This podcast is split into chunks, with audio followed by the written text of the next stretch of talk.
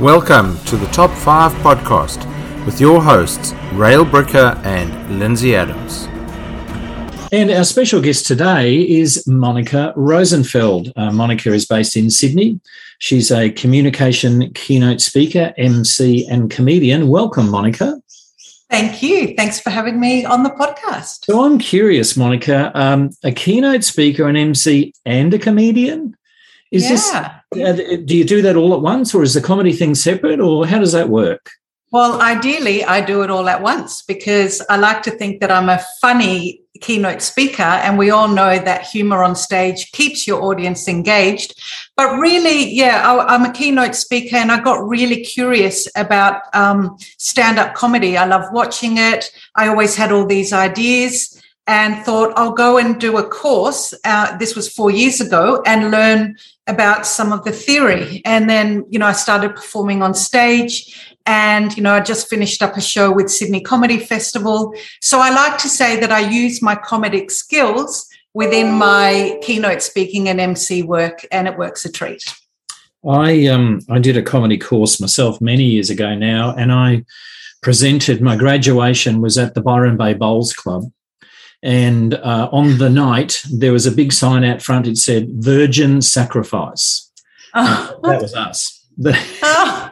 Oh, anyway, and how did how did it go? Uh, yeah, I got a couple of laughs. It, it, did it did well. My kids were there. They um they choked on their um, drinks and food at the time. they, they heard another side of their dad that they hadn't seen before. Yeah. But you know, yeah. yeah. Anyway, Yep, family are banned from any of my comedy gigs. yeah. I think that's a wise thing. But look, we're not here today to talk about comedy. We're actually, now this is an interesting topic.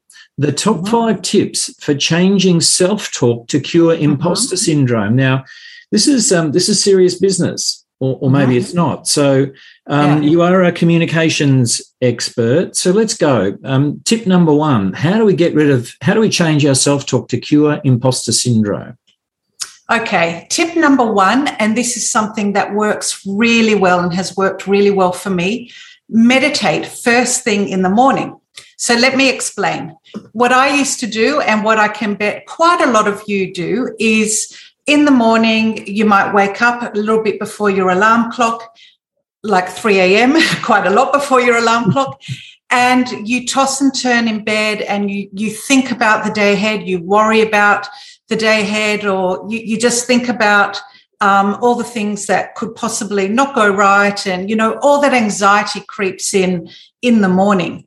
So I created a habit probably about three years ago to the minute my eyes sort of opened and I started waking up, grab my headphones, which are right next to my bed, put them on and put on a meditation. And it's usually um, uh, what I would suggest start off with, or just do a gratitude meditation. Because if you really get into that meditation, firstly, you're getting in the alpha brain waves, which is the way that it really penetrates um, into your subconsciousness. But instead of all that worrying and worrying self talk, you're actually filling your brain and your mind and your body with feelings of all the things you're grateful for, feelings of love and kindness and all the amazing things in the world and things that you're grateful for about yourself as well, you know, your health, your job, all the things that you're happy about in your life.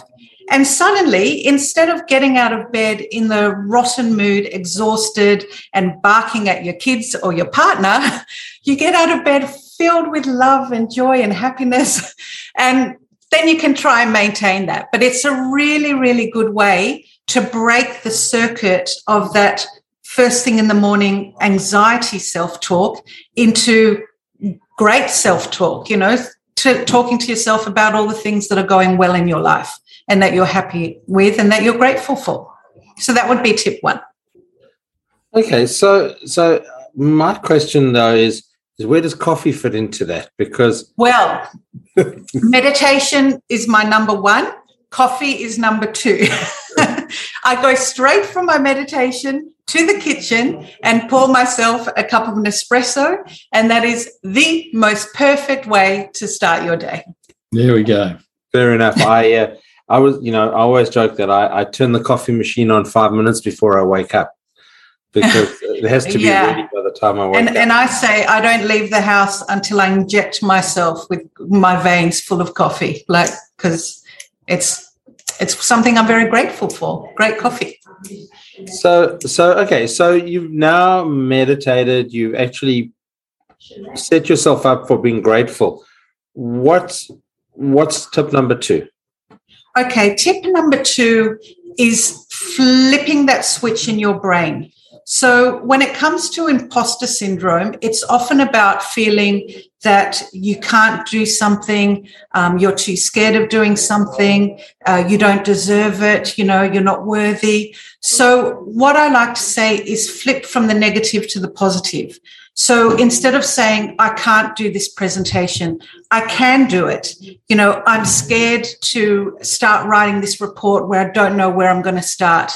Um, I'm excited about it and that, you know, what it's going to be about.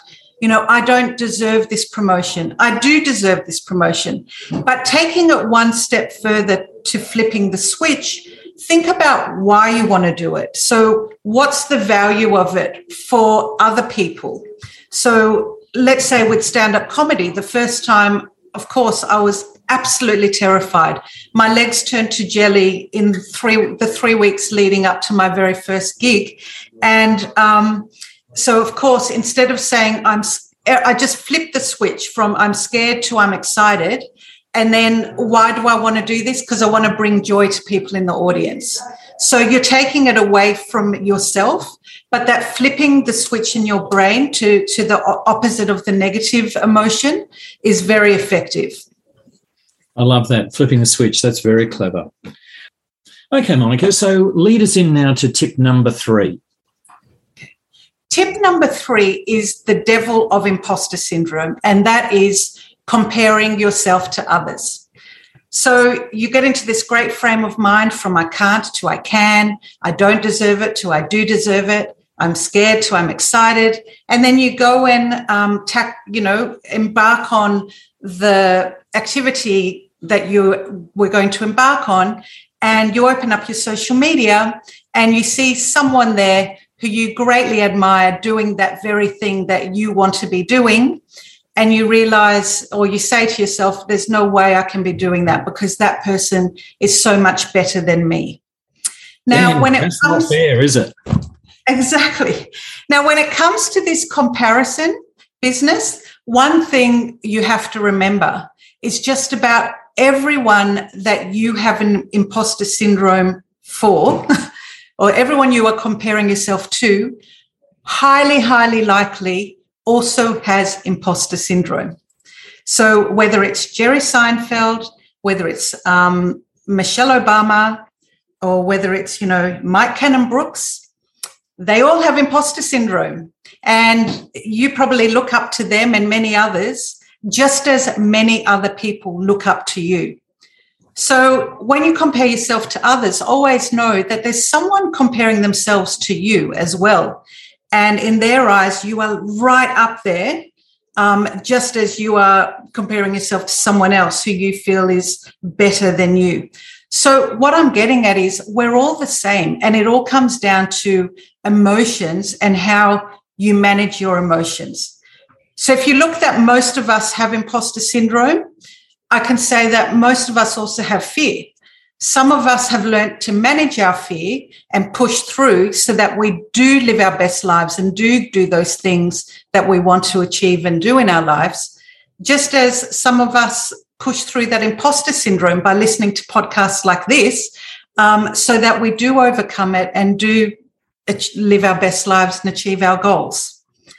You know, you say it's very interesting, and, and I've never thought of it in terms of the comparison to other people.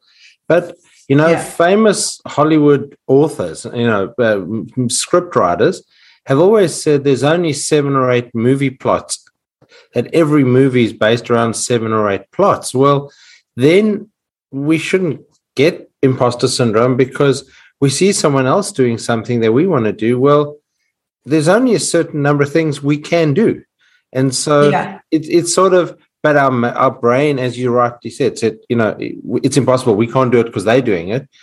But the truth is, it's like those eight Hollywood plots, just variations on everything. Yeah, Um, yeah, Exactly. And so, um, and the people that you admire, you can make them your mentors. You know, you might really admire, as a comedian, I admire Jerry Seinfeld. Instead of just thinking, I can't do it because Jerry's doing it and I'm not like Jerry, I want to learn from him. So, what am I going to do? I'm going to watch his documentaries, I'm going to read his books. And when I do that, guess what? I learn that he has imposter syndrome just like I do. Um, so we're all the same. And if he can do it, I can do it. And I'll do it my way and he'll do it his way. And that's the way the world becomes a great place with lots of different people contributing in their own styles. Okay, so so talk us through the fourth of your five tips for changing self-talk to cure imposter syndrome. Okay, the fourth tip would be about becoming your best friend. We are so mean to ourselves. And if we would talk to our best friend the way we spoke to ourselves, we would be extremely lonely and have absolutely no friends. And your best friend is a very important person in your life, as are all your friends. But you are actually the most important person in your life. So why on earth are you talking to yourself like you are a piece of rubbish when you would never talk to your friends like that? So my tip here is to treat yourself as your best friend remove yourself from yourself. um, you know, go with me here and look at yourself from an outsider's perspective as if you are your best friend.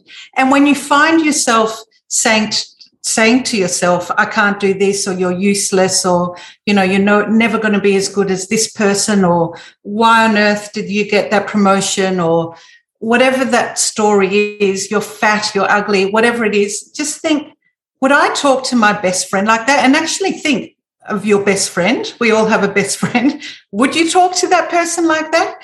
Chances are you wouldn't, or they wouldn't be your best friend. Um, and so it's certainly not how you should be talking to yourself. So just pull yourself up on it.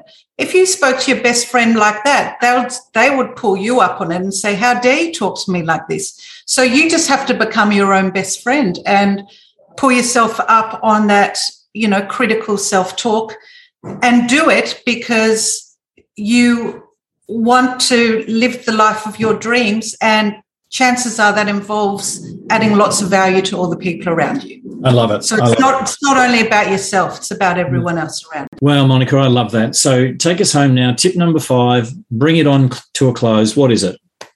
Okay, tip number 5, and this is probably the easiest one. Find something that you do like about yourself instead of focusing on all the things that you don't like about yourself or that you think that you're not good at. We all have things that we're good at or better at, that some things than others. Um, if you're not sure what those things are, maybe get some feedback from your friends or your colleagues. Um, maybe you've received testimonials or references. Have a good read over them and really focus on those things that you know that you're good at because the more you focus on the things that you have and that you like the more you're going to sort of see them in your life and and live those things out. And the more you focus on the things that you're not so good at and telling yourself you're not good at it you're just going to sort of manifest that. So focus on the things that that you like about yourself and and celebrate that. That's fantastic monica. So i'm just going to you know summarize those five because yes. you know there was a lot of information that we exchanged here. Top five tips for changing self-talk to cure imposter syndrome. So meditate as soon as you wake up. That's before the coffee. Flip the switch in your brain from i can't to i can. Reframe comparing yourself um, become your best friend. Uh, i love that one. And focus on what you are happy with instead of what you don't like about yourself Thank you, Monica, for joining us on the Top Five podcast. So, Monica, should our guests want to get in touch with you and uh, maybe find out more about your speaking, your emceeing, or your uh, comedy work, uh, what's the best way for them to do that? Well, uh, the best way for them is to connect with me on LinkedIn, which is just Monica Rosenfeld. Um, I have a website as well, monicarosenfeld.com. Um, and there you can see all my contact details um, and where to connect with me and find out more about what I do and what I can do for you. Fantastic. Monica, thanks so much for being with us today. My pleasure. Thank you very much, Lindsay and Rael. Thank you, Monica. Thank you, Lindsay. This is Rael Bricker signing off for another edition of the Top 5 podcast.